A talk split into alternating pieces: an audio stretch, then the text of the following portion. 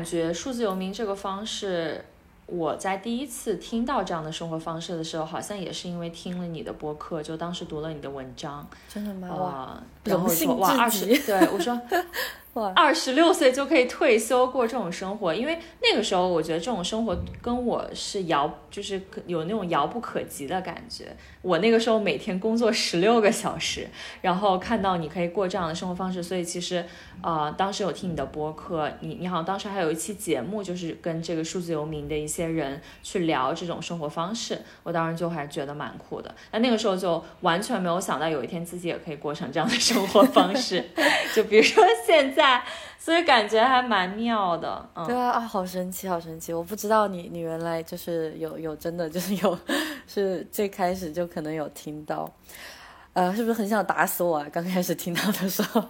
就为什么我每天工作？对我那个时候就觉得好羡慕。我在想，我每天要工作十六个小时，这些人是怎么做到二十多岁就可以去过这种自由自在的生活？然后我那个时候可能会觉得说有一些被动收入的人是可以这样子的，所以我其实还蛮好奇，就是你是当时呃怎么样的一个契机，在那个时候开始选择这样一种流浪的生活方式，然后直到现在可能已经过了好几年了吧？啊，嗯，对对，哇，契机，嗯，就是有这个概念，这种生活方式的一个概念，大概是在。念研究生的时候，就是还在念书的时候，然后是我的前男友，嗯，他就是他其实就是一个数字游民，就是在在那个时候他已经是一个半数字游民的状态，然后他就是非你想他就是天天在我耳边就是不停的说你的人生想要什么，一定是要 time 或者要 mobility，就你要有时间，你还要有呃空间的自由，然后当时也只是那么一听。然后后来就后来就在毕业之前就分手了，然后嗯就也没有多想。但是他的这种生活方式，就是我一直就只是有了解过，我觉得很有趣。就像可能你第一次听到，你也会觉得其实可能脑袋里面会存有很多疑问，因为我在当时也会觉得这太理想化了，可能过不了多久就是还是要被打回原形之类的。然后但是嗯对，但是后来就是毕业之后。去做做工作，嗯，去上班，然后也发现好像就是我的性格可能真的不能坐在办公室里，然后就陷入了很焦虑的状态，而且非常的迷茫。那那我究竟可以干什么？嗯，对。后来当然在新东方做了一段时间的老师，那个其实很很好玩，在新东方上班的时候。后来是来到了德国吧。Anyway，就是长话短说。基本上就是陷入了很长时间的迷茫。其实毕业以后，嗯，因为我记得你的背景，你是不是是做嗯 consulting 的，就是在麦肯锡工作是吗？对，你看像你们这种就是之前是，对，就是就是可能在毕业之前或者在年轻的时候，对自己的能力还有对自己可能在事业上想要走的嗯一些道路非常的清晰，但是我一直就不清晰，然后。也不太知道，嗯，比较迷茫。那那个清晰也可能只是假假清晰，就是在当时，对，可能对对你来说，他肯定可以给你很多自信，然后也可以帮助到你很多。对，然后所以像我的话，就真的就当当时的生活状态就有一点点，就非常 reactive，对，就是就好像生活是要发生在我身上的，然后就就渐渐的就开始越来越迷茫，越来越迷茫。大概在二十七岁的时候，就是，嗯，就生活状态很糟糕，就没有说，就是现在我也不不好不想去说成是好像真的进入了抑郁的状态，因为我觉得就是其实是人生必经的东西，就不是说我们心情不好了就一定是抑郁了或者迷茫了之类的。然后那在当时就嗯。不开心的状态就会去寻找一些帮助之类的，然后那时候遇到了瑜伽。对，其实当然不是第一次做瑜伽了，年轻的时候也去试过，就觉得很无聊，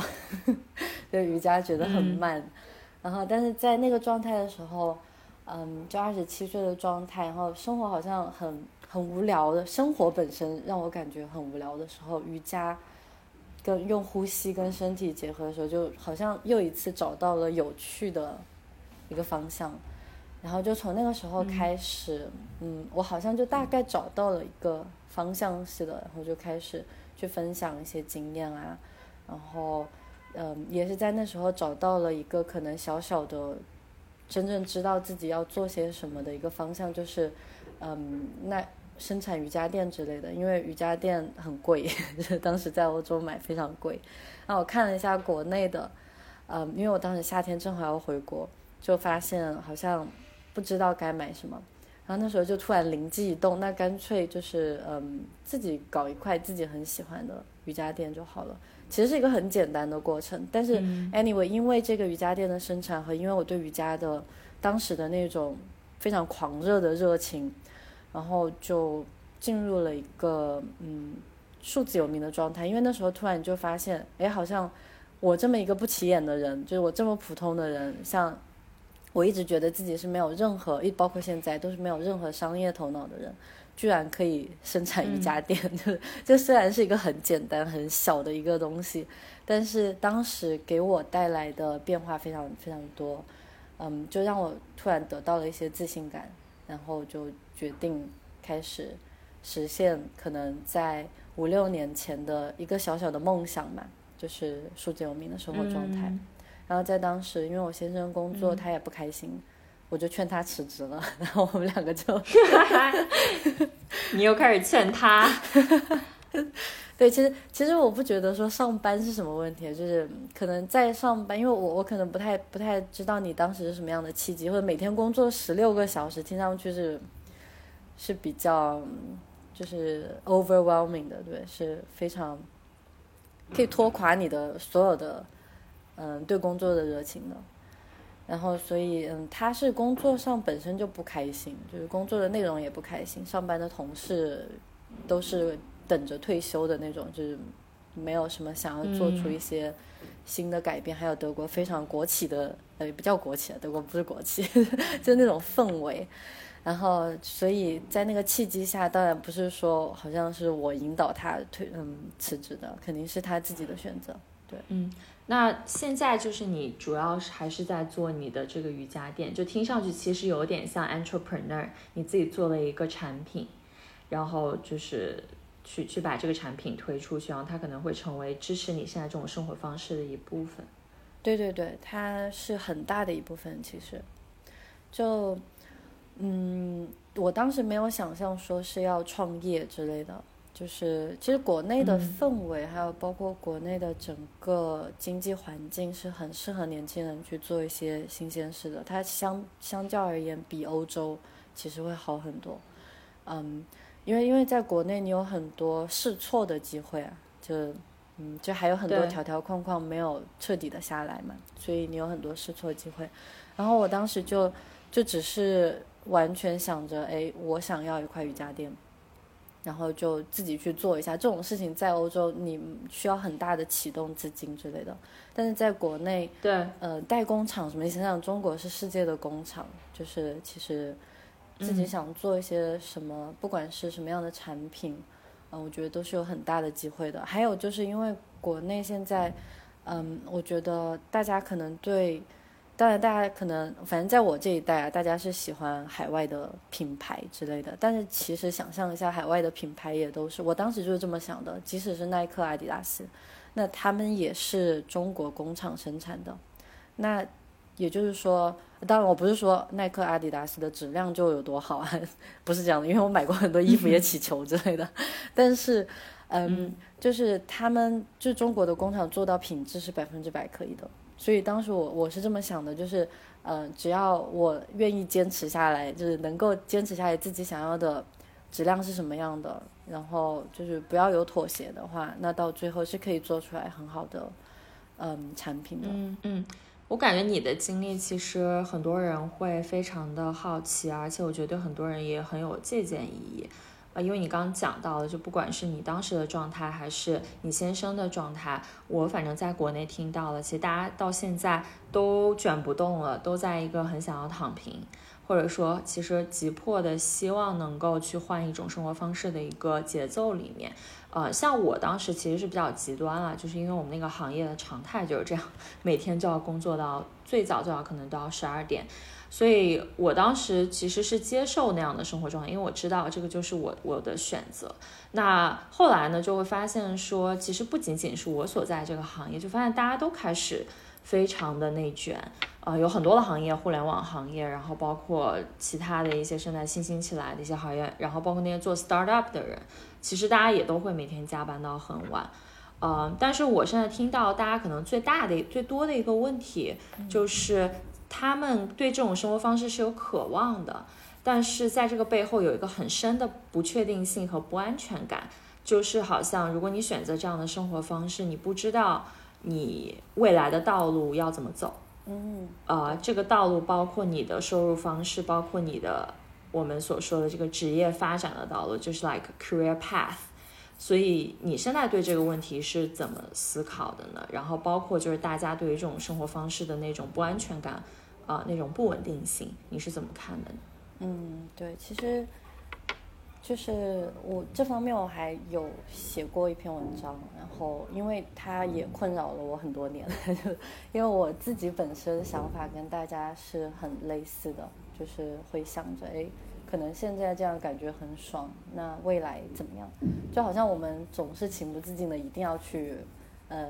考虑一下明天会怎样，这这个是肯定的，是不是？但是可能，嗯，这几年，因为我觉得另一方面运气很好的是，不仅仅做数字有名，然后我是，嗯，刚好接触瑜伽跟冥想嘛，那所以可能长时间的瑜伽跟冥想的状态会引导我。更有正念，就是 mindfulness。然后我我必须承认的是，我是一个很容易跑偏的人，就是就是可能我是很容易去嗯担忧未来，然后又扯嗯缅怀过去，所以就非常非常普通，非常非常正常的一个，就没有什么很特别，好像很勇敢的一个人。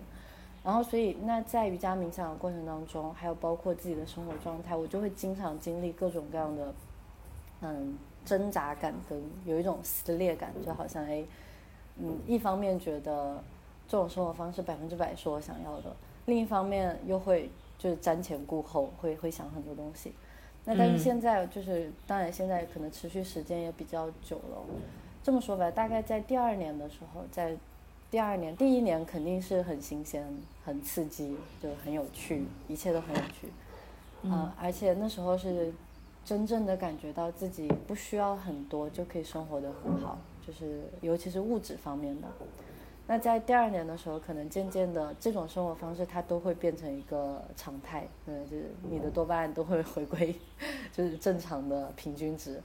那所以在那种状态的时候，那是我第一次，就是那是我真正开始去仔细的去探讨这种这种生活方式它的弊端跟它的优势，因为在最开始我只看到了优势。那所以，嗯，那在再到第三年的时候，就可能第二年会有一点点挣扎，到到现在的状态，到三年以后的状态，可能就是会觉得比较自得。当然，这个嗯，另一个层面来说，我们心理的状态也很容易陷入叫什么？这个叫正实偏差，就是可能你会不停的就是说服自己。但是，但是我会觉得是。数字游民或者就是旅居的生活状态，嗯，就是我不想说是我们不停的更换居住地才叫旅居的生活状态，而是真正的你好像有一定的 flexibility，就是你只要有这这一个嗯灵活性，就不管是时间和地域上的，那你究竟一直在一个地方生活一年或者十年或者是一个月，那对我来说这个不是最重要，这个是表现形式。但是，嗯，这个是呃前提，但是我会觉得保保有这样子的 flexibility，其实对我们的生活，就是日常生活，尤其是心理状态的柔韧性有很大的帮助。因为，嗯，其实所有人都知道，这个世界上没有什么东西是永恒的。就这个讲起来非常的 cliche，非常的土，但是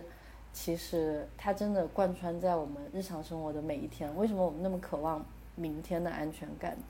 嗯，就是因为想要追求一种稳定嘛，对吧？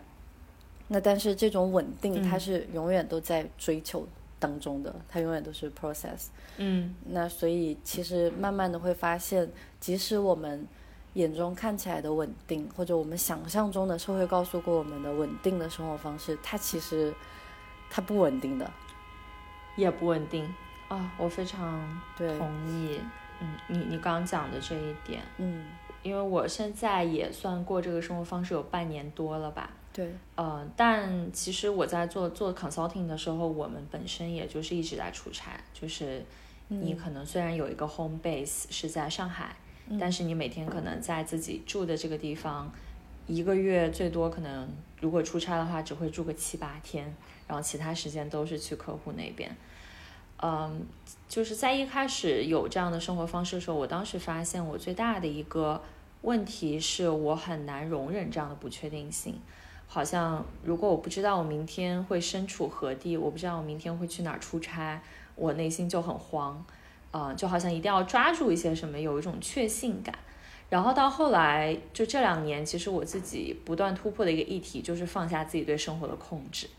嗯，就是你刚刚你在讲的，可能之前会觉得，如果我能够去规划我的生活，按部就班，按照我的规划走，我的生活就看上去是在一个确定的一个稳定的道路上。但现在就是越来越能体验到那些所谓看上去稳定的生活，其实也是极其不稳定的，啊！但反而是现在我可能每天都在换地方，我今天不知道明天我会去哪，但我的内心是非常稳定的，因为就有一种我不在一个湍急的河流里想要固守我以前的一个位置，而是我顺着它走，它让我去哪里，我可能就跟着它去哪里，就会有这样的一个感觉。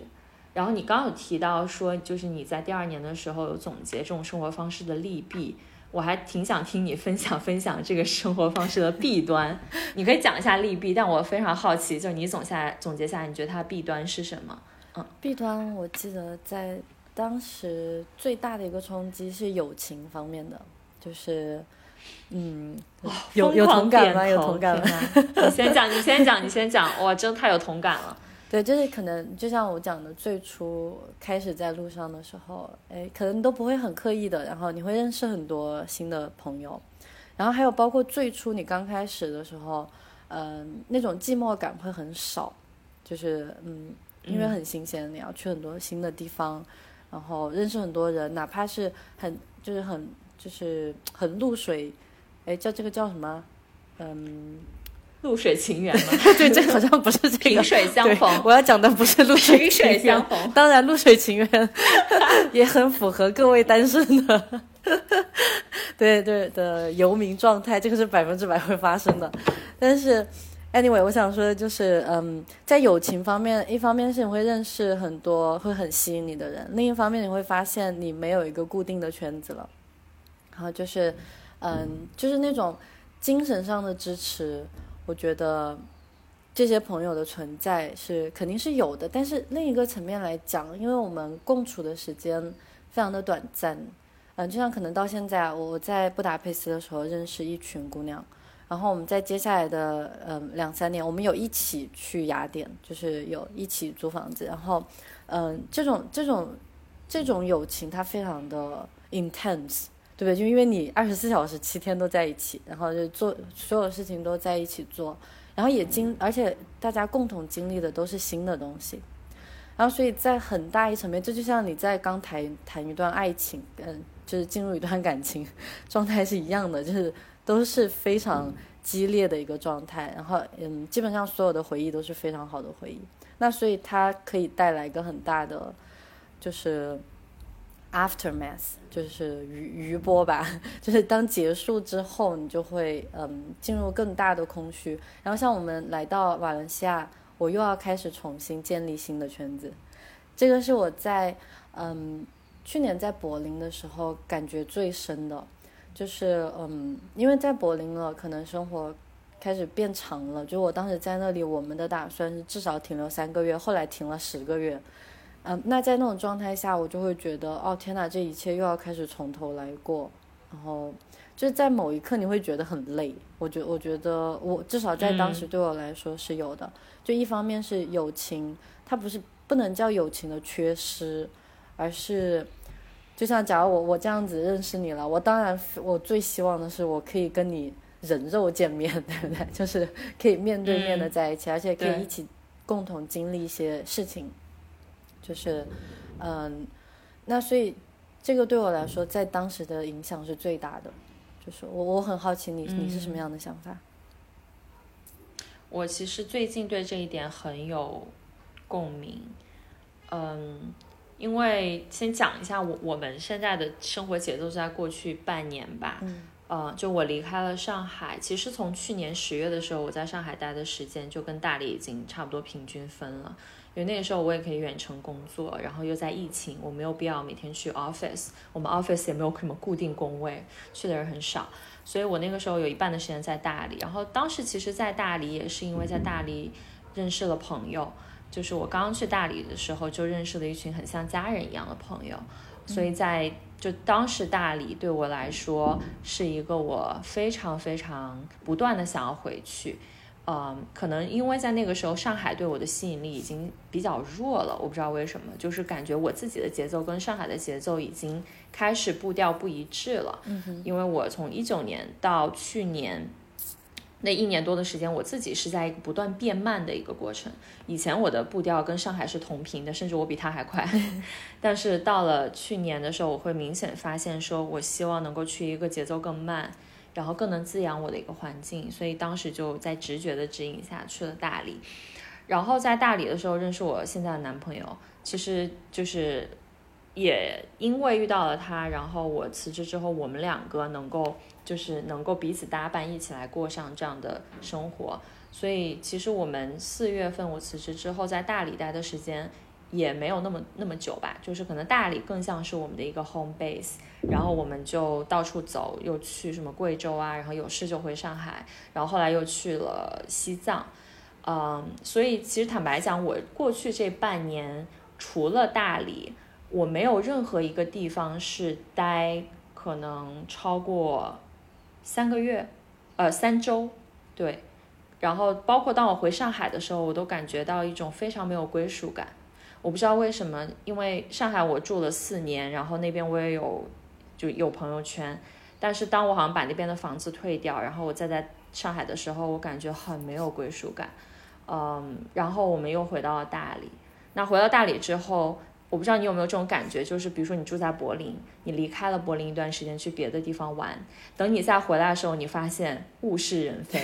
就是你之前的那种稳定的圈子和结构突然有一些变化。对啊，这个变化是你可能没有预料的。就可能这个圈子中，你之前很好的朋友，他自己的生活有了一些新的节奏，然后这个圈子里面大家的关系有一些变化，就可能有人分手，对吧？然后有的人新的关系进入，然后当这个变化产生的时候，因为我们没有在那个过程中 physically 陪伴彼此，对，所以当你回来的时候，你会发现说大家好像步调又不太一致了，我们没有办法真正跟对方的步调又一致，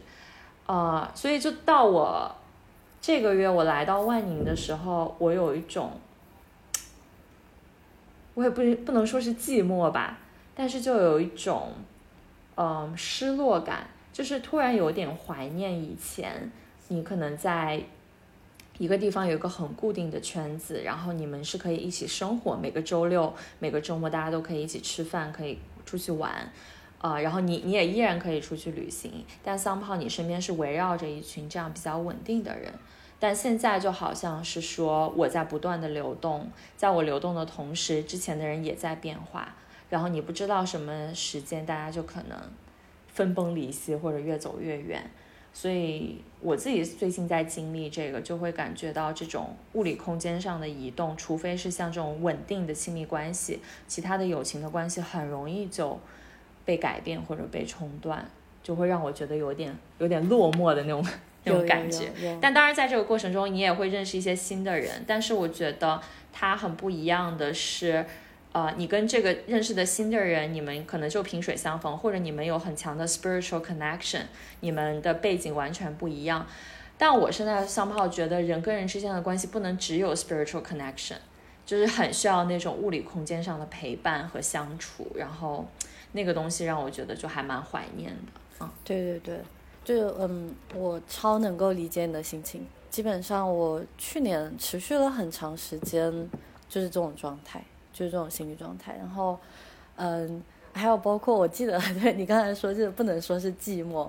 我记得，嗯，我有去北京参加过一个那个 crossover 的，嗯，节目，就是聊 digital nomad。然后那那个是一个，呃，是中文是中国电视台的国际频道，好像是。然后我们是用是用英文聊的，因为当时他们就问我嘛，就是说，哎，那就是数字游民的一些什么问题，就会有什么样的问题。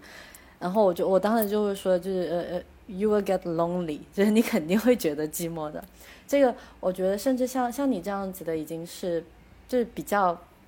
爱情也双丰收，自由也双丰收，就是可能它持续的时间甚至会更长一点，就会让你，因为我觉得你可能心思比较细腻，你好像就是还蛮快就能够，就是比较 sensitive，比较很很快可以感觉到。我是那种比较钝的人，就有有一点点钝，然后就是我需要过很长时间，然后就是才会反应过来啊，原来。我当时的心情是，或者我当时的一些举动，是因为就是是是因为可能身边的友情缺失之类的，然后或者我当时感觉到的失落或者寂寞，是是因为友情缺失，我真的要很久以后才能理解到，然后所以嗯，但是我现在好像又又换了一个角度，这就是又过去了一年，然后又回到了之前我们提到的那个，就是你你问的嗯那种稳定性，其实包括友情也是一样的嘛，对吧？我觉得我们所有人肯定都有过那种发小，尤其是说我们在一个城市长大，然后又去另一个城市生活的人，嗯，肯定都有那种发小是在从前的城市，但是当你大学毕业或者当你工作以后，再回到你的城市和发小在一起，你会发现，就像你说，你的朋友也是流动的，就是两个人在朝着不同的方向成长，就是包括我最近我在嗯柏林见了我。曾经在上海最好的朋友，嗯，他他是柏林人，然后我就发现我们我们是二十一岁的时候成为朋友的，二十二十一岁，所以是经历了两个人的青春时光，就是他所有的青春跟我所有的青春，我们两个感情都很很好，然后嗯，接下来就是数字有名这几年的分开，其实就很就几乎没有见面，就呃一年可能只见过一次。然后到去年他成家，嗯，然后生子，然后就是我们再见面，我们再聊天的时候，我仍然把他，就我一直说他是我哥哥，就我仍然把他当做我很亲近的哥哥。但是我发现，天呐，我们之间的鸿沟简直是鸿沟，这已经，嗯，我知道他还是 尝试在理解我，我也尝试在理解他，但是那种尝试理解，就包括你说我们，我们仍然肯定是有 spiritual connection 的，我们仍然是。尽量会很懂对方，但是没有 physical 的陪伴，我我就是我们两个都在对方的生活当中是缺席的，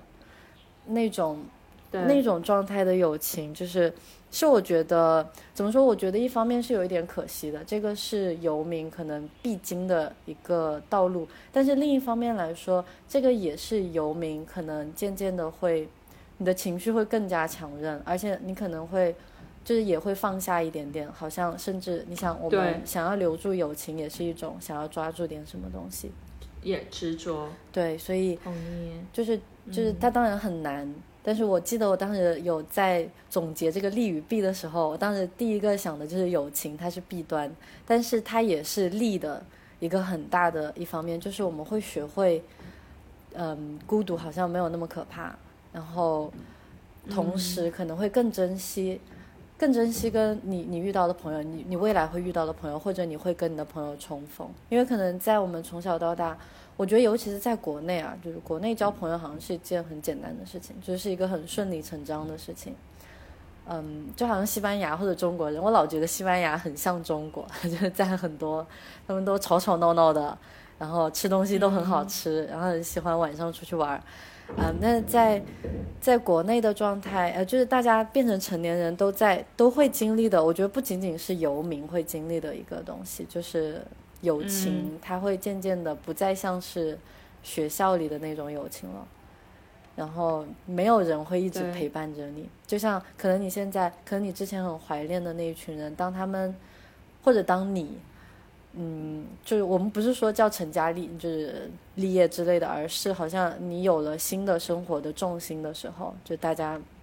都会开始发现，那友情它会它不会它不会消失掉，但是它会渐渐的，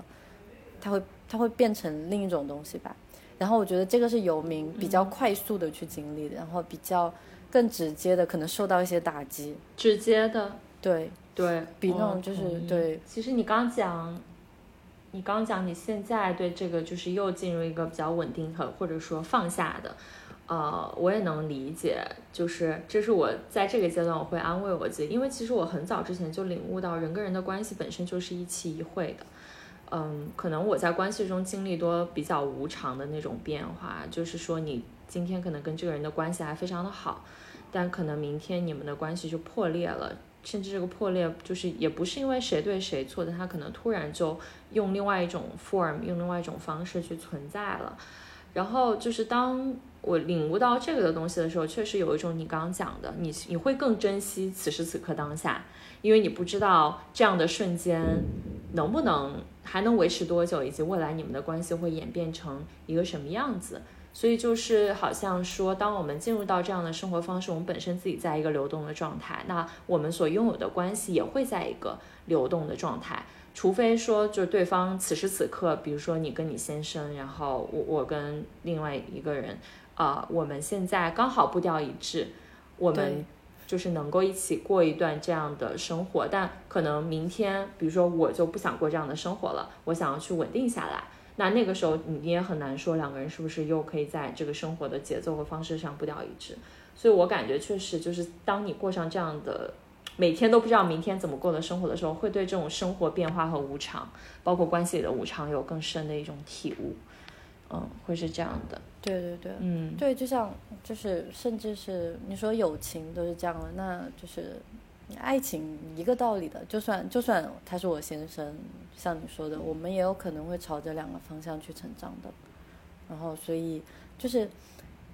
那。就是，就算是这个，好像用法律看起来是束缚着我们，比较束缚，应该是就是证实着我们两个关系的一段关系。这个也是全世界都很明了的，它是最不稳定的关系了。所以，那可能就是友情这方面，就是你你会你会慢慢的，呃，也不不能叫你会慢慢的，因为我不是要去安慰你，我知道你一定会就是会慢慢的想想明白，而且。会有新的经历，但是我觉得它是它是一个必经的过程。我觉得很有趣的是，我也可以听到你就是这样去形容，因为好像还蛮多游民，就是跟他们聊天的时候，好像还暂时没有体会到寂寞这一个地方，因为就好像嗯，尤其包括之前呢，我在跟国内的一些游民，可能就是。呃，偶尔遇到的那种状态去聊天的时候，我觉得他们都更多的是沉浸在当中的新鲜，就是好像不停的是去在寻找新鲜和刺激。但是，嗯，但我觉得就是可以从你这方，从你这里也听到，我觉得是蛮开心的。哎，你怎么看待孤独？我我前段时间参加了一个活动，他们讲的是城市孤独，然后我在那个活动上分享，我说啊。Actually, I can't live without my solitude。就是其实我很需要独处，很需要自己的孤独。就好比说，我现在在万宁，也是我自己一个人来。我感觉就是一个人旅行的状态和两个人一起是完全不一样的。虽然我们都是在路上，所以你怎么看待孤独？就是你觉得孤独对你来说意味着什么？嗯，对我的性格，我觉得。比较中立，就是我没有很内向，也没有很外向，但是我比内向的人好像需要多一点社交，然后在在这种程度上，很多时候我有一点点缺掉，就是缺失掉自己孤独的机会。我觉得其实对我来说是一个挺大的阻碍。我讲实话，就像你说，你现在你一个人在万宁，然后那可能你会真的是给自己时间独处。会不会？但是我如果是一个人的旅行状态，我记得，嗯，就像你说，一个人跟两个人的体验是完全不同的。其实我跟我先生在一起的时候是一种体验。我当时我们第一次分开是我去印度，那但是其实那是我一个人的经历，但是我是在群体中的经历，因为我是去学瑜伽的。然后呃同时学瑜伽之后，在印度的所有的旅程，我都没有一个人独处过，然后就是都是跟同学跟朋友在一起。然后，嗯，包括今年，其实你这么一问，我现在才反应过来，其 实有很大的，就是我真的每一次独处，好像还是在外在去寻求一些东西。因为这一次在里斯本，我一个人去的，然后也是一直跟一个女孩子在一起，然后就就是好像就是好像这这种在独处的状态下，我会立刻去抓，所以就是好像嗯。不是我想象中的应该要去做的独处的方式，那所以在某种层面上来看，我应该是害怕孤独的人。我觉得，就是可能还没有办法，没有办法，嗯，有意识的做到，或者是比较自得的做到非常，嗯，沉静的或者自在的在一种孤独的状态吧。我觉得这个是我现在，包括我最近，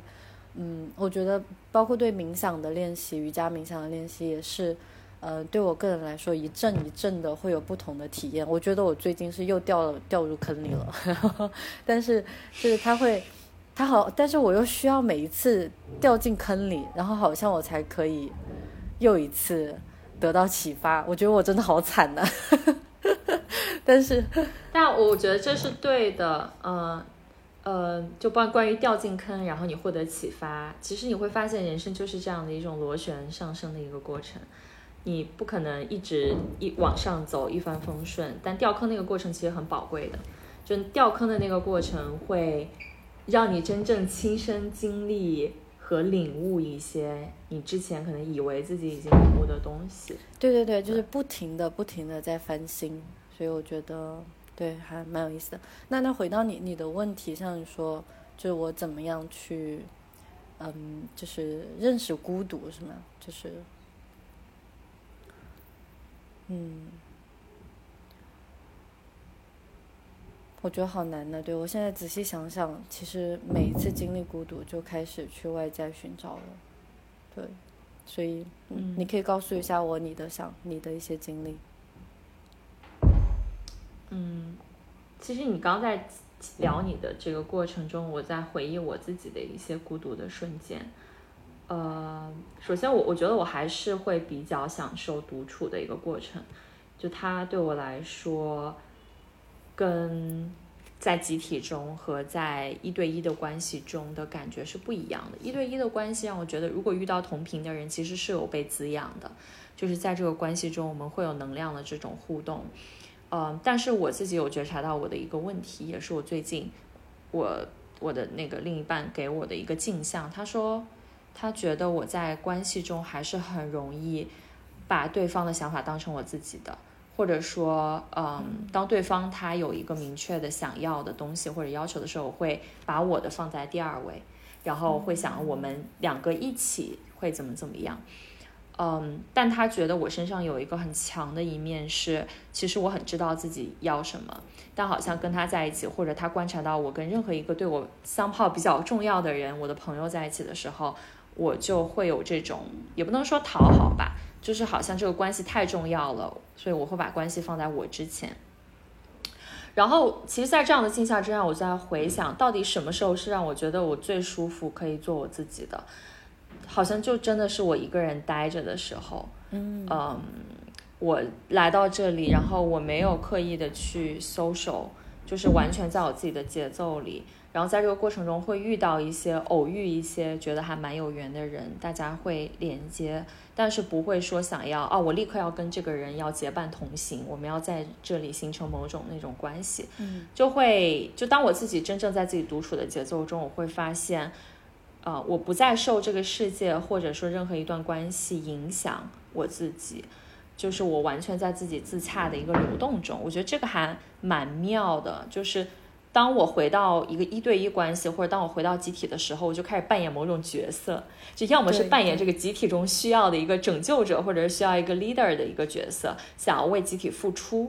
要么就是在一对一关系中去扮演一个啊能够支持到对方，或者说能跟跟对方这个脚并脚一起往前走的那样一个角色。对。但当我自己在自己的节奏里，好像就就完全是另外一件事。然后我现在回想说，嗯。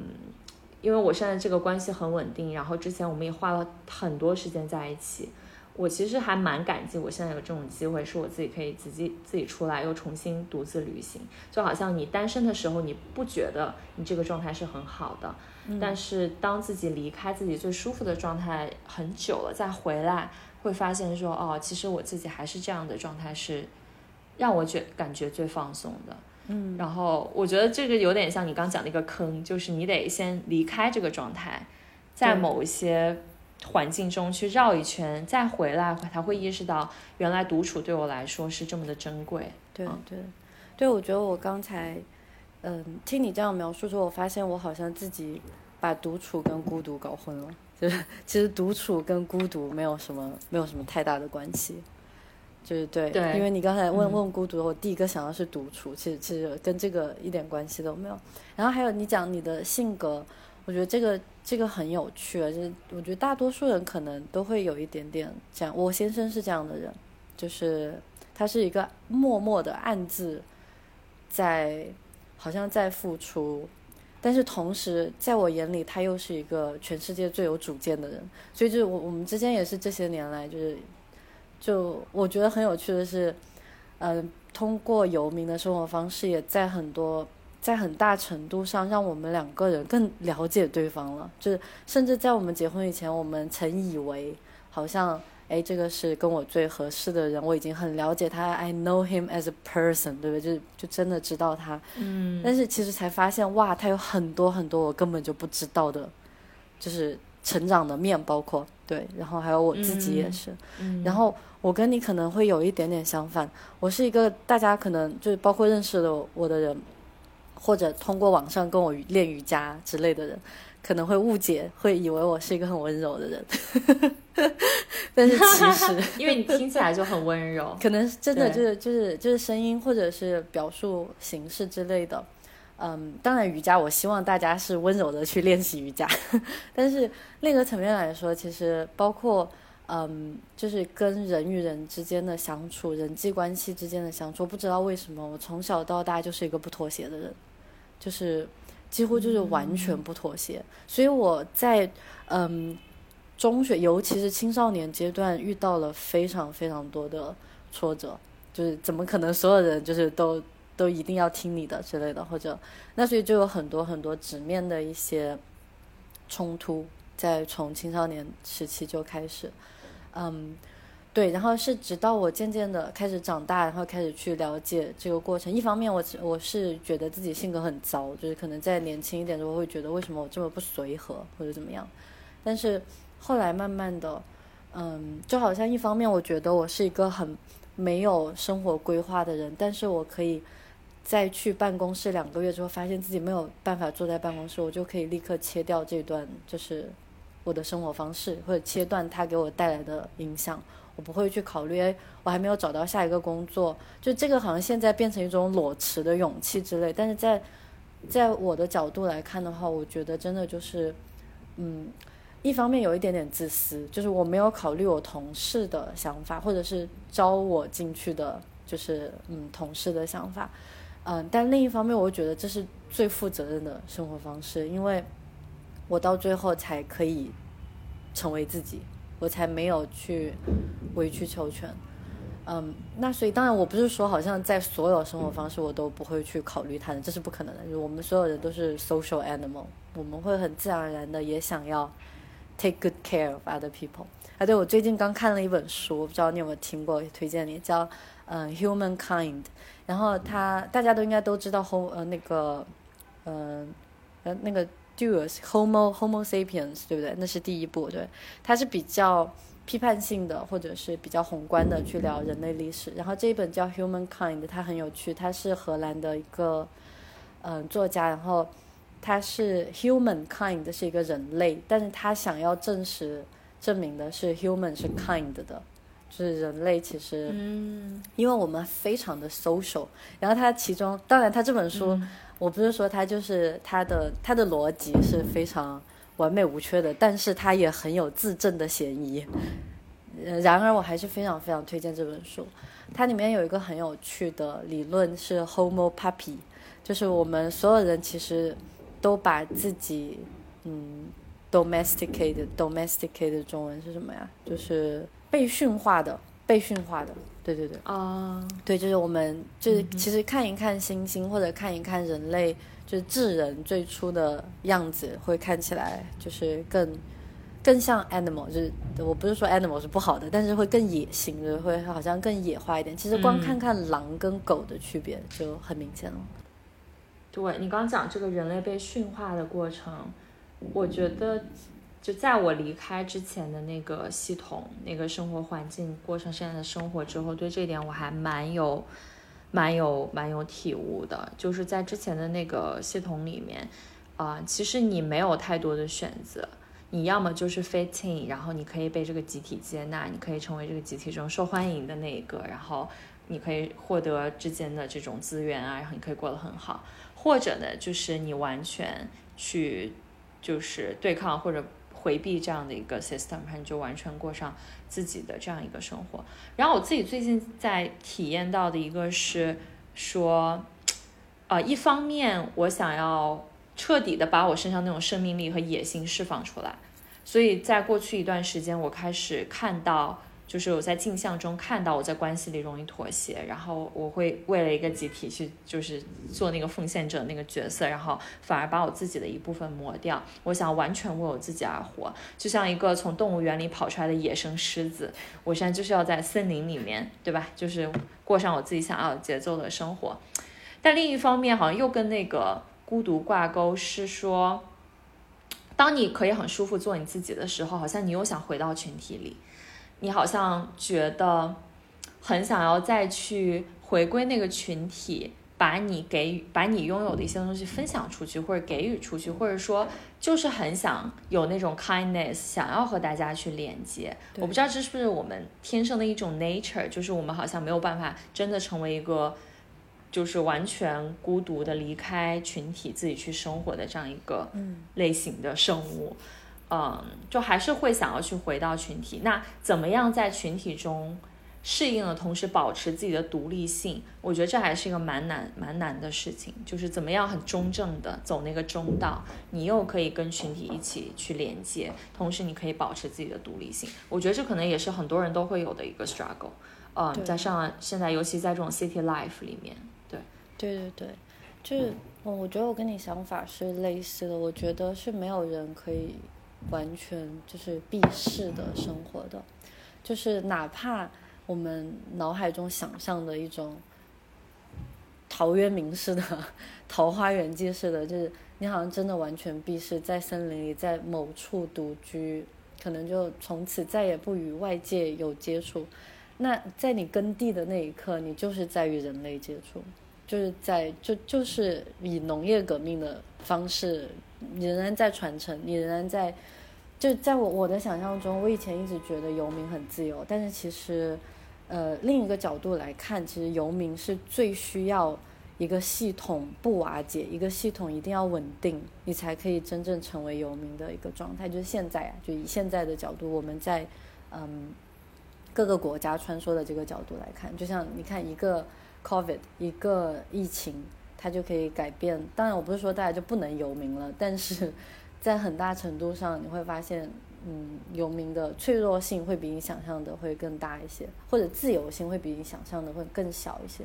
那我觉得它，嗯，非常的让我学会了谦逊。就是可能在以前，我会觉得，哎，你看，就是大家上班。就有什么好上班的呀之类的，就就是这这些好像就总是会有一点点觉得，你看我是逃出来的那个人，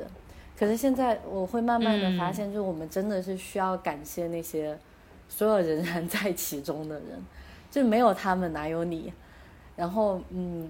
就是所有的整个系统的运作，嗯，我们包括游民的或者很多人现在想象中的避世。就是去买菜，就简单的买个菜，它的背后都需要很多的人力，就是去去支撑，我们才可以去超市这么顺利的，这么自然的来去进行交易。所以，就一一方面，我会觉得说，呃，就像你说要找到一个中正的道路，我觉得游民的，呃，就是旅居的生活方式是一种蛮中正的，就是你会不停的去反省，会不停的，我觉得是一个很好的成长的方式，因为它它会很快的。可能会让你消解一些，尤其是我自己会消解一些我以前自大的部分，然后会消解一些自傲的，然后你会会有，我觉得当一个人谦逊起来的时候，生活真的会很顺利，就就会很舒服吧，比较顺利，就是会生活会更好过一些。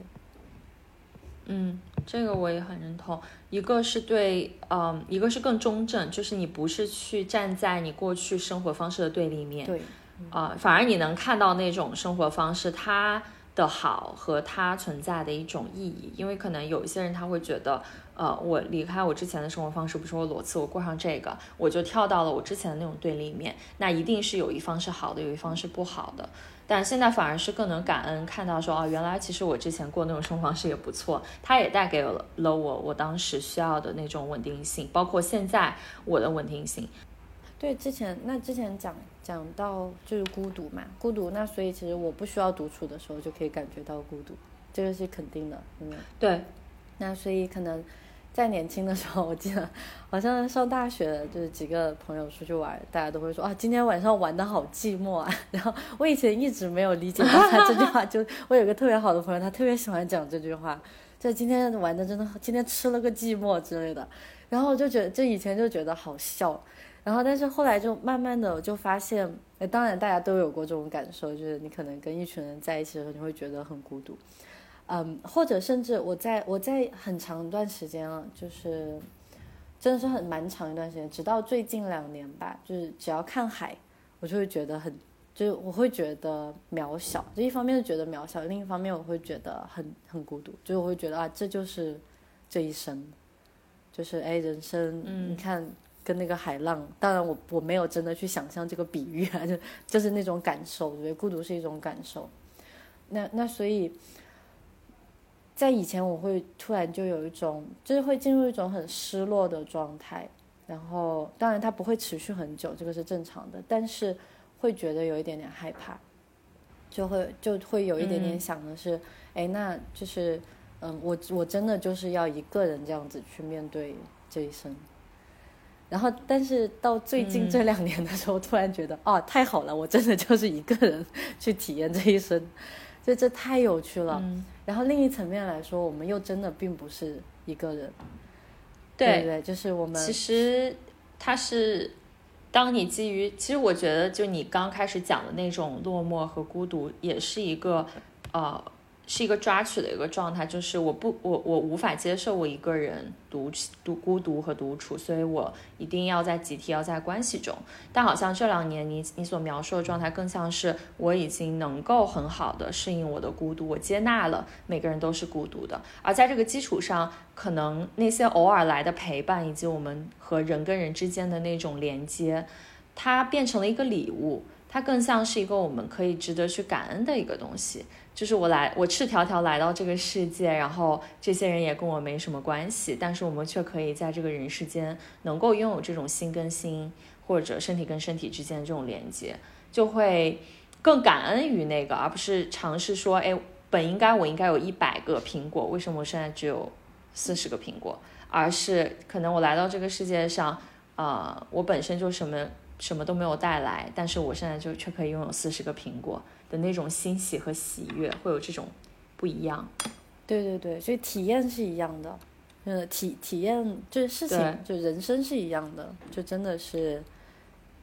解体验的方式不一样，应该是说人生是一样的，对你看的角度看的角度就不一样了，所以到现在我我再在这个过程中去跟人连接，我觉得第一那个连接它更真，嗯，就它不是从属于我过去生活一个固定的圈子里面。我要扮演的角色而产生的，现在的这种连接更像是我是真的喜欢你这个人，我是真的觉得，哎，我们之间有共鸣，真的有缘，我才会跟你连接。因为本身我在这个来到这个地方，我刚来这儿几天，我也不知道这地方是什么，然后你们在这里的这种社会关系网络是怎么怎么样的，那我是真的看到你这个人。我又愿意跟你连接，我觉得这个是我刚去大理的时候，就是让我自己觉得非常喜欢和感动的一点。就大家连接是真的 as 一个 human being 去连接的，而不是因为你的身份，你扮演什么样的社会角色去去连接。对，对对对对，这这个我觉得就好像是又回到了童年时期那种很纯粹的状态，就在嗯，在很多时候有这种感受的。嗯，对的。那你你刚聊到你跟你先生，然后突然想到前前阵子看了你一篇文章，你就说不再去扮演妻子的这个身份和角色，就是对于这个你是有怎么样的一个心路历程和变化的？就是怎么去认知你现在在婚姻关系里面的这些这些身份？嗯嗯，就对，其实这是一个，这还蛮我。这几年都思考的一个话题，不光是妻子这个身份，嗯，其实主包括数字游民这个身份。我其实，在最初在写数字游民，还有我之前我不是有嗯有在筹备一本书嘛，然后在写的时候，我在想到，我记得我自己在列那个大纲的时候，我的最后一节就叫撕掉标签，就是就是最初是如何成为数字游民，最后是如何撕掉数字游民这个标签。但是当这过去可能一直写不出来，就在中间我一直都写不出来，不知道怎么去表达，我自己也想的不是很清楚。啊，但是慢慢的，就像你你之前形容的，我们每一个人只要在任何一个关系网络里，我们就很容易变成一个角色，就变成一个，尤其是就是孔子他的这个儒家的这种思想，我们从小到大被教育的就是。君与臣的关系，对父与子的关系，呃，夫妻之间的关系，所以，我们我比如说中国这种集体社会，集体社会有它非常善的一面，但是它很容易就是我们之前也也聊到过，就你很容易会失掉自己，因为你一直不停的在扮演各种各样的角色，有时候甚至是你还没有找到自己，你就已经那个自己就已经不见了，就可能从来都没有出现过，嗯，因为一直是一个附属品。那所以就是可能这几年，我觉得有趣的是去庄子，大家都很熟悉，我们连上学的时候都要学它。然后但是，嗯，现在再去读的话，就是可能会我觉得有一些更有趣的一些想法。就是庄子他是独与天地交流，对不对？所以那一下子就把我们中国人好像很适应的一种关系中的角色变成了一个，哎，那我是谁？那我先生，因为他是他是德国人嘛，那德国人我觉得算是全世界可能那么几个国家里，北欧几个国家里，加上德国、荷兰这些地方，他们是非常非常自我的，而且是极度自我，并且追求自由的一种生活方式的一群人。那啊，这个对他们来说是从小到大的，就像我们从小到大是生活在关系里，他们从小到大是生活在我一定要懂得我是谁，我一定要懂得个人主义是什么的一个背景下。那所以我们在一起的时候，有些哎，对我就讲一个很有很有，我应该没有在文章里面写这个，就是我我跟他之间的一个一直一直以来的沟通上面的一个问题。就我在说很多时候，我说哎，我们。我我说我去了这个地方，假如我们遇到新的朋友，然后我们在介绍我们的时候，我会说，哎，我们都很喜欢这种食物，或者我们都很喜欢这个地方，然后我先生会立刻转过来，You like it, I like it, not we like it，然后就是所以就很有趣。然后我在最初听到的时候很生气，我说搞什么呀？这这有必要跟我这么较真吗？对啊，就一定要分开吗？但是后来。就是他这样子，后来变成一个笑话。然后每一次我讲 we 的时候，我们两个就是就是现在就是都会会笑场。然后但是另一个角度我来看，我发现他真的是潜移默化，他真的就不停的，我会不停的嗯嗯下意识的去说我们，就是有时候我甚至要讲的根本就不是我们，但是很容易就会讲成我们。然后我不知道是不是我的文化背景，或者是我个人的背景。嗯，就因为包括我的家庭也是一个很群体性的一个家庭，就我们感情非常的近，而且几乎没有独处的时间，大家都是一直在一起这样子，就好几家人。然后所以好像这样子又给我带来了更多一种附属关系的感觉，所以就是可能他他当时的这个玩笑，就慢慢的。我一开始我以为是玩笑，人 人家是认真的呢，就是后来我才发现他他真的是认真的，就是在他看来，我们两个共同的经历到最后还是他的经历与我的经历，所以一开始我会觉得有一点受伤啊，就就是在最初的时候，那那慢慢的后来就发现他讲的好像是对的啊，就是本来就是这样子的。然后，但是另一层面，我最开始我会觉得失望，我会觉得，哎，那就是我们之间的沟通，或者我们之间，嗯，曾经所存在的一些没有彻底打开的东西，但是到这几年才真正的慢慢的就是变成我们相互都理解的，呃，一个小小的一个例子一个方面，那可能我才渐渐真正的理解到他的意思，嗯，然后慢慢的我才发现，我就开始这就停不下来，就发现自己不停的在给自己打标签。就各种各样的标签，还有甚至我之前提，老是我们都会很喜欢说我是，哎，我是射手射手座的人。虽然我不相信星座，但是从小到大都在聊星座这件事情。然后还有包括血型或者怎么样，就所有的这一切，很多时候我觉得都是一个自证的预言。就像嗯，从小到大大家都说，哎，我是射手座的人。我们在读任何的解读，都说射手座的人很热爱自由。那我我甚至在某一瞬间，我会在想，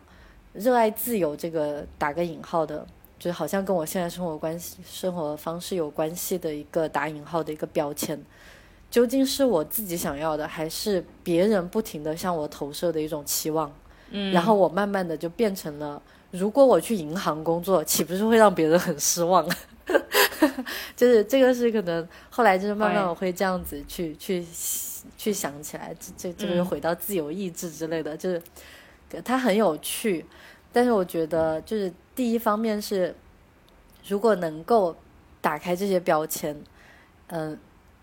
其实才是真正的打个引号的自由。哪有真正的自由？但是就是会会更贴近一点点，嗯，更有意识的去想一下，呃，更有意识、更正念、更察觉的方式去看待自己对待事件的反应。我们的身体有在反应，我们的情绪有在反应，但是大多数时候我们很快的就去评判，就去下结论。那在这种时候是有很多很多误判的。当然不是说误判就不好，但是我觉得既然活一趟，生活这一趟也是，如果能够更好的了解自己，我觉得就是一个很有趣的一种方式，就是就是更好的了解人类嘛，对吧？还了解生命。那所以就是从这个角度来看的话。我就发现妻子这个角色，她禁锢了我非常非常多，就是包括我之前讲到的一切都是我都以我们的角度去看待。还有就是，一旦我在自己身上贴上了妻子这个标签，我好像就会，就是真的是没无意识的状态的去对自己有一种 expectation，因为因为妻子她本身就暗含了，或者婚姻它本身就暗含了。一系列的它背后可能存在的逻辑，对，就是我们我们可能没有有意识的去思考，甚至我们很多人可能会觉得婚姻它只是一张纸，大家都这么说，就是结婚证真的只是一张纸，可是它真的是吗？就是在我脑海里面，我一直想着是，哎，我们只是有结婚证而已，那张纸我根本就不在乎，甚至那张那个结婚证现在在哪里，我还真不知道。对，提醒我应该找一下，然后那所以。另一个角度来看，但是它其实潜移默化的、不停的在影响我的思维方式。我会不停的去想，哎，我们，而且在很多时候，他会一不小心就溜进你的思维里面去想着，哎，可是他是我老公，哎，那我老公应该是有这样的行为，或者或者，可是我们是成年人，我们是一对已婚夫妇，我们应该展现这样子的生活，或者这样子的，你你懂我的意思？那所以就是它其实是潜意识的。就是它并不是我们有意识去一定要营造自己好像要符合社会的标准，没有人想要去符合社会的标准，但是我们不知不觉的就慢慢变成了社会的标准，所以就对我来说，我觉得它是一个对我个人很重要的一个话题。对，嗯。你讲这个，我我最近读了一本书，然后其实我这两天在录这本书的单口节目，不知道会在这一期之前还是之后发。嗯，它上面就讲那个真正的你是什么呢？很多人都会陷入误区，会认为那个真正的我就是我的社会身份，所以我们很多痛苦也来自于我们对社会身份的认同。就当我认识认认为我是一个妻子。那我就会有一个期望，说我要成为一个什么什么样的妻子。当我把另外一个人当成我的丈夫，我就会对他有相应的期盼。对，但是好像我们都忘记了，在那个角色背后还有一个更鲜活的一个生命，啊，那他脱离于这个身份，他又是谁呢？这一点的话，其实我在今年年初就刚跟我现在的男朋友在一起的时候，我我们当时就有讨论，我说好像，呃，如果我把你当成我的男朋友的话，我就会免不了对你有各种各样的期待，比如说你每天都要回我信息啊，我们要花多少时间相处，什么什么之类的。但我发现，好像我之前的关系很多痛苦也来自于此。对，好像我脑子里有一套固定模式，就是就开始做广播体操。第一第一套我们要做什么，第二套我们要做什么，这样子我们才是一个好的 whatever 的一个关系。呃，然后所以就尝试在这个这段关系中开始放掉这个。但我觉得一个很有意思的点就是，当两个人他都能够跳出自己的这个身份去爱对方的时候，好像你又可以。去扮演这样的角色，嗯，而在你这个角色身份背后，是一个非常自由的两个个体相爱。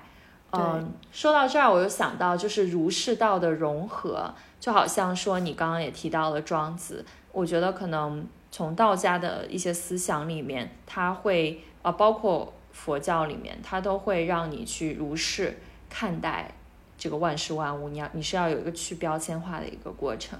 呃，但这个就回到我们刚刚聊到了，你可能要先有这样一个出世的动作。所谓出世，我这里聊的就是你可能要先放下你在这个社会属性位面所有贴在你脑门上的这些东西。但回过头来，你好像又需要去容纳儒家的那一套一个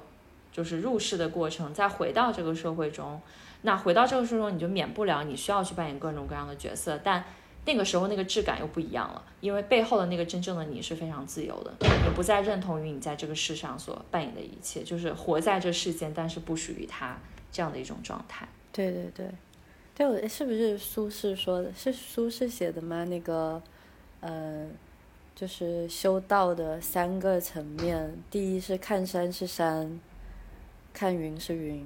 第二个是看山是什么来着？反正第二个好像是看看到了一种境界，不是山，看水不是水，对对对。然后最后就是看山还是山，看水还是水。对对对，所以还是那个东西，它原来就是那个样子的，但是我们怎么去体验它，可以带来很大很大的不同的，就是对生活的体验都会更丰富一些。对，那你现在，嗯。还会时常对未来有担忧或者焦虑，或者感觉到我可能下一步需要计划些什么吗？还是说现在就是一个完全活在当下，把今天过好的一个一个状态？嗯，就是对未来还是会，肯定是有时候会去想一想的，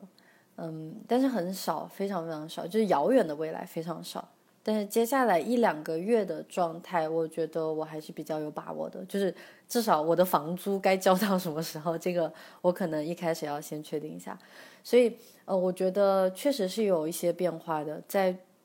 第二年的时候，是数字游民变成常态的那一年。那在那一年的时候，是我的焦虑感最高的时候。就是我会，也不能说真的进入了焦虑的状态，但是一定会不停的。考虑着，哎，那我还要不要买房？那我还要不要做这件事情，做那个？那那我现在这样子的生活就是怎么样呢？就是这这个，因为你去了太多地方，到最后，实话说，就是嗯，哪怕是出去旅行的这种新鲜感，它也会消磨掉的。任何新鲜感，只要连续不停的去做，它都会不见，对吧？所以，嗯，但是旅居有一个好处是，它会不停的去。去更新你的新鲜感，所以就是在，对，所以它在一个层面上本身就是一种多巴胺的驱动，所以你可能真的就想去看一看下一个地方，它它不一定是好事，我现在这么说，嗯，对，那现在的状态基本上就是过好这一两个月吧。就是生活只要过好，现在这一个月、这一两个月就。那你现在这个收入是完全可以 cover 掉你现在生活方式的开支吗？就是对，嗯，这也是一个我之前好像想说忘忘掉的，就是我因为做瑜伽垫，然后开始分享，然后就是好像变成一个小小的博主的一个状态的方式啊，就是嗯跟。完全以网红就是成为网红，然后来养活自己，然后去寻求自由，其实我觉得是有一定的区别的。就是我觉得我因为我我没有刻意的去安排，但是在这一层面上有一点点幸运的是，嗯，我不需要依赖广告去生活，就是因为如果做就做博主的话，不管做什么类型的、什么形式的，现在我觉得真的是全世界最好的脑袋都在打广告，对吧？所以就是它一方面有点可惜，另一方面也会让一个人很容易产生焦虑感。就我打我，因为我我是一个再普通不过的人了，就我自己真的这一系列的弯路全部都走过。就大概在粉丝量开始积累的时候。嗯，最开始在豆瓣嘛，然后会发现豆瓣的很多其他就是可能差不多嗯量级的粉丝量的博主，他们会接很多很多广告，然后我当时就会觉得哇，你看他们就是又有这么多免费的东西可以用，然后就是干而且都很有趣，而且都是一些很新的、很有创意的一些产品，然后那时候我就会突然就会觉得啊，为什么就是那不行，我也要去，就是我也要做一些，然后后来就开始接一些。那慢慢的我就发现那些东西确实它是 OK 的，我我不认为这些产品是糟糕的，就是产产品本身就是正常的产品。那但是当我接到第三个背包的时候，我就在想，天呐，我我是一个 就是旅居极简主义的人，这三个背包你要我干嘛？然后给我寄音响，那那我要干嘛？这音响我要背着到处走嘛？然后我才发现我自己完全掉入了。那一个就是想要新东西的那个圈套，多巴胺的圈套。然后我也才发现，慢慢的我发现这些东西，他寄给我，他他确实是免费，免费听上去真的很棒。然后你还可以收费，对不对？你还可以赚取一定的金钱。但是另一个层面，我发现我我卖掉了自己的时间，我卖掉了自己的精力，我同时还给自己自己的周边就是多了一些我根本就用不上的物品，积满了灰尘，然后。当然，后来都送给朋友。那所以，慢慢的我就发现这个不是我需要的。当然，我不是说别人也不需要，但是在某一程度层面上，我发现它不是我需要的，而且它给我还造成了很多很不必要的困扰。就因为当你去给别的产品打广告的时候，你会发现你要做很多身不由己的事情。那所以我觉得很幸运的是，我有自己的产品。那所以在某种程度上，像我。嗯，十月份的时候就基本上完全没有工作，因为我去农场了嘛。就我我十月份的时候在西班牙的一个南部的农场，就是当时就特别想要去体验一下农场的生活。然后那一个月就是他的网络也很不好，但是我也挺无所谓的。当时就可能每天还是会看看信息之类的，就有重要的事情我当然还是要处理一下的。但是基本上都没有工作。但是嗯。因为我做的产品它不是不停的上新嘛，就像瑜伽垫，我跟你讲瑜伽垫是一八年的时候开始到现在还是那几款瑜伽垫，就完全配方所有的东西都是一模一样的，也就是说它变成了被动收入，对。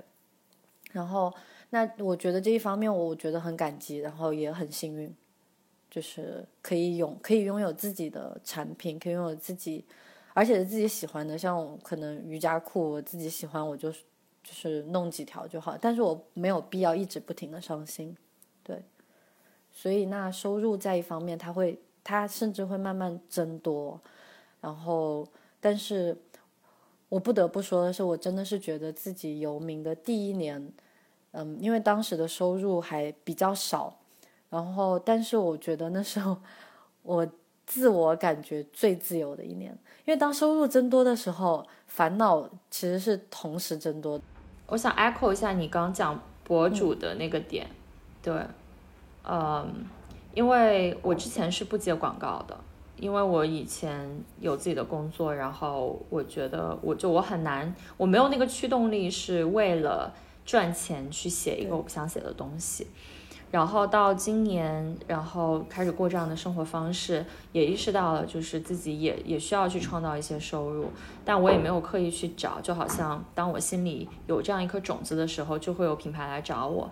然后，但在这个过程中，就是我在真正接广告之前，我跟我的一个博主朋友打了一通电话。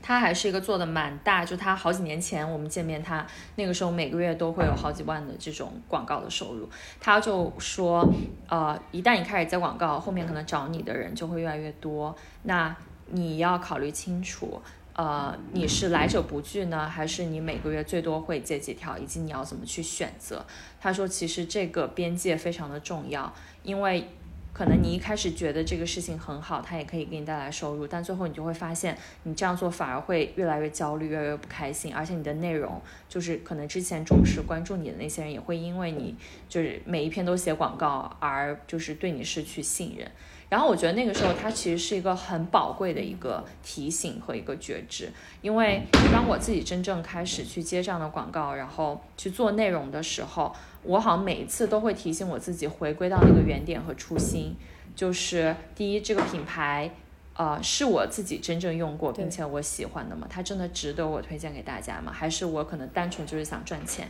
第二，它的这个物品是我真正需要的吗？就像你刚刚讲的，可能有些东西，嗯，它有点违背于我们现在的这种生活方式和思想理念。就我每天都在路上一些游牧，就过游牧的生活。然后包括我本来已经断舍离了很多东西，我真的需要有那么多东西在输入到我的生活里吗？然后如果我自己都不需要，我怎么能够推销给别人？嗯，所以，我我其实中间也有一段时间在想，要不要就是现在可能趁着有时间，好好发展一下这个博主和网红的事业。后来发现做不到，因为可能做这件事情的初心一开始，我就是带着一个创造的心态去做的。那如果我把它变成一份工作，去逼着我自己每天生产内容，其实我生产出来的东西也不对了。那那些真正愿意看我内容的那些人，他可能也肯定也会觉察到。呃，我的这种变化，我觉得这样反而是得不偿得不偿失的。所以其实听了你刚刚分享，我觉得对我还蛮有启发的。就是包括你做课程和做产品，嗯，我男朋友也也一直在怎么说呢？就是他觉得我可以做个人品牌，但是呃，他会建议我去做一个真正的一个产品出来，可能是一个很小的东西，但可以把它做的很有创意。然后这个产品本身它是可以不断的去增长，然后。呃，去传播我的一些生活理念的，然后我当时就会觉得说啊，好麻烦，我可能还要去搞什么生产线，然后搞什么产品，就觉得好麻烦。但现在想想，就是其实它是一个很好的一个一个载体，相比于你去通过广告的方式或者其他的一些方式去创造收入。对对对，这这个在我自己看来，就尤其是也是跟一些，还有包括自己的经历嘛，就。就是到最后，我觉得真的最感激的就是拥有完全自我可以把控的收入。就像如果你做了自己的产品，当然要看这个产品的保质期是怎么样。就是，嗯，就如果做食品那是另外一回事，那个我没有经验，也也没有资格去谈。那但是像像瑜伽垫、瑜伽裤，实话说，真的没有什么太多的技术含量啊。就就是真的就是我我能够做的就是把原材料。就是至少这一关我要把它过好而已，所以其实这也是为什么我之前说，我觉得在国内现在的整个生态环境是很适合年轻人去做一些、去尝试一些东西的。就嗯，尤其是因为像如果完全依靠广告，其实可以赚很多钱，因为广告收入其实真的挺不菲的。但是另一层面就是你又变成打工人了，然后还有你刚才讲的那个，我觉得非常非常的重要，就是。你创作的初心，就假如说有一个人，他是真的就是要做网红，他就是要做博主来赚钱，那那是另外一回事。他所生产的所有内容，说不定可能都是有商业计划书的，都是有整个就是我要追什么样的热点，我应该写什么样的内容。我觉得这是这是一种生存的方式，这跟上班没有什么太大的区别，但是。现在在平台上，在全世界各个地方都有很多人，真的只是纯粹的分享，然后变成了网红。然后这一类型的，就包我觉得我个人最喜欢，我不知道你有没有了解他，就是我觉得他给我带来很大启发，就是 Yoga with Adrian。我其实练习瑜伽就是跟他开始练的，他是 YouTube 上面的一个频道，就是就是做瑜伽，就是很简单的，没有任何其他东西，全是瑜伽。嗯，他做了可能有十年了吧。他现在当然有一千万粉丝，就听上去好像哇，就是好成功，好成功啊！他到现在应该没有接过广告吧？就是，当然一方面是因为 YouTube 的收入非常的公平，就是 YouTube 是百分之五十还是百分之四十五的广告提成是发给创作者的，所以当然 YouTube 自己 Google 自己本身很赚钱，但是它也让创作者赚到了不少钱。嗯，那所以在这个层面上来说，像 Adrian 就他这这个瑜伽博主，对他来说他没有压力，他没有生活的压力，而且他好像没有去跟其他博主比较。哎，你看其他博主年入百万，但是我如果只是拿广告金，可能我每每年只赚几十万美金，可是几十万美金完全够他生活了，而且他。完完全全以自己的，就他还是你可以，你可以真的看到他初心不变，就是十年来，就包括他就是他的所有的内容创作，我觉得，我觉得简直是一股清流。讲实话，就是因为在 YouTube 上去那种千万级别关注的，基本上都是商业化的，就完完全全商业化的那种。所以，嗯，所以对，就是他的这种生活方式，在很多时候也是给我的一个提醒，就是我觉得还。我觉得，就我觉得非常的 inspiring。嗯，我也觉得，我听上面我感觉，我不知道，我没有关注他，但我也觉得很 inspiring。就是我我我，因为我最近几个月才开始做小红书嘛，我其实觉得这个平台给很多人制造了非常多的焦虑。嗯，就我自己现在用用朋友圈已经很少了，然后微博也不太用。嗯，可能小红书是我唯一会刷一刷的，但。我觉得里面的很多内容，包括一些就是非常头部的博主，其实他在带带动很多很多的焦虑。一个呢，就是消费主义的这样一种焦虑，就是呃，可能都不仅仅像你说三个包了，他就是发我的一百个包包，然后就会让可能有一些没有觉知的人，他就会觉得说，啊，这是一个 nice，这是一个我可以去追求的一个状态，我可以有一百个包。但你真的回到你的生活中，你需要有一百个包吗？你用得过来吗？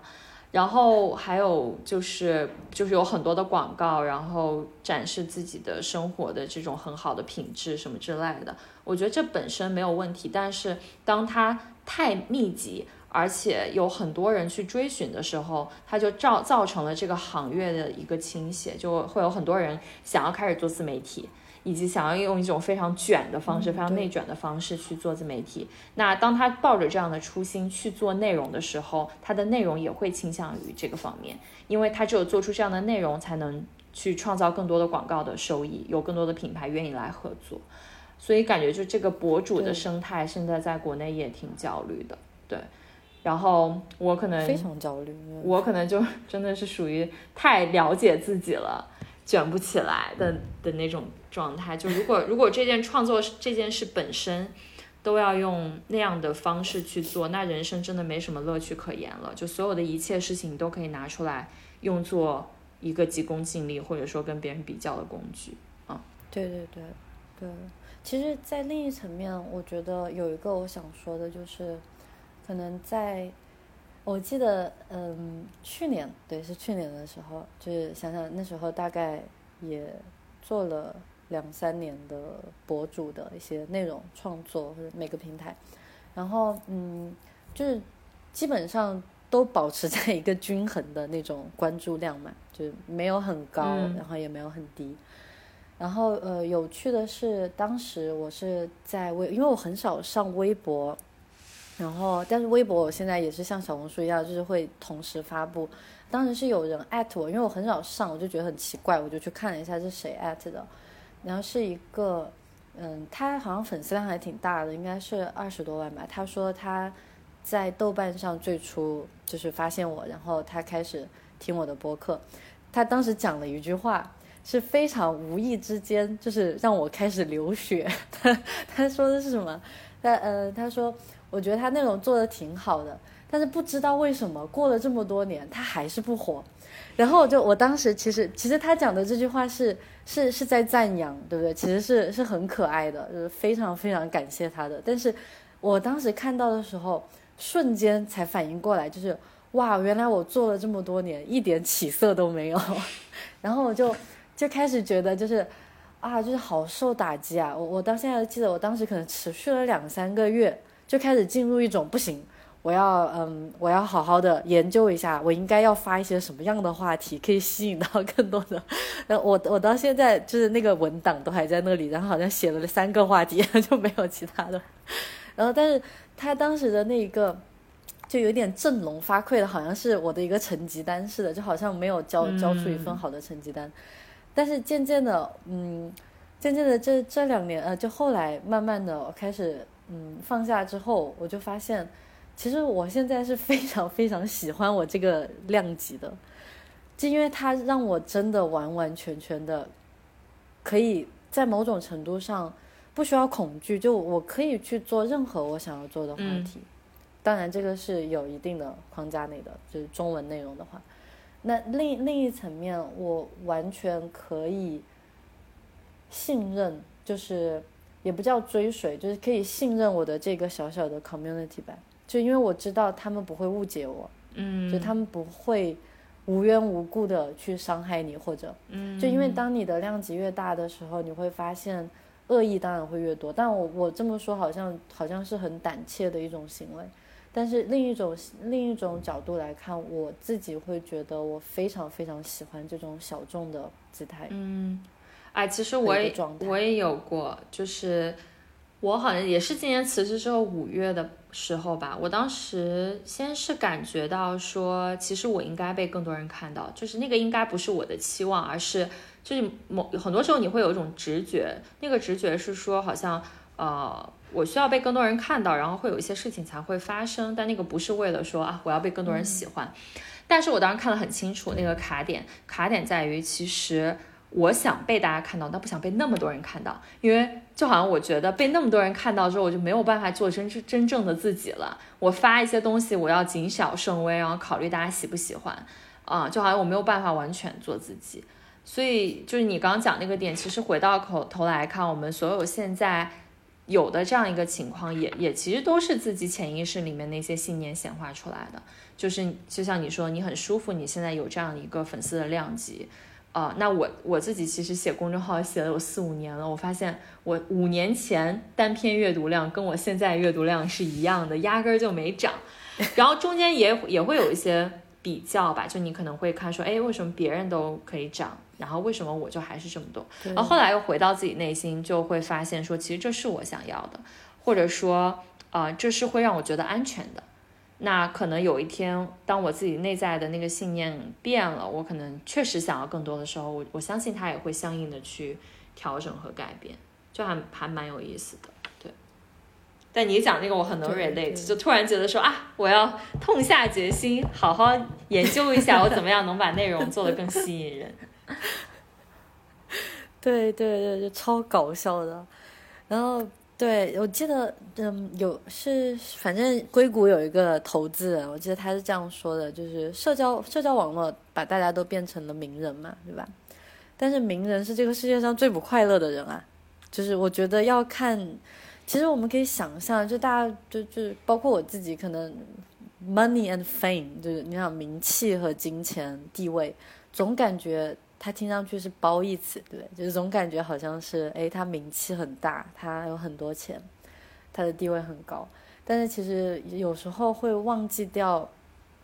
他的 trade off 是什么。就是，所以这我觉得像我这样子做博主，嗯，还有你这样子比较诚心的去去写，完全是分享，完全是以自己的。嗯，心思去分享内容，或者甚至只是分享自己成长的过程，这一方面并不是要成为一个名人嘛，对不对？这是这是分享嘛，所以就是像粉丝什么，我觉得他们不是粉丝哎，就是就是刚好出现在了正确的 timing，他们可能读到了一个对他有启发，像我们也很多时候去阅读别人的内容，同样得到启发，但是我可能不会说我是他的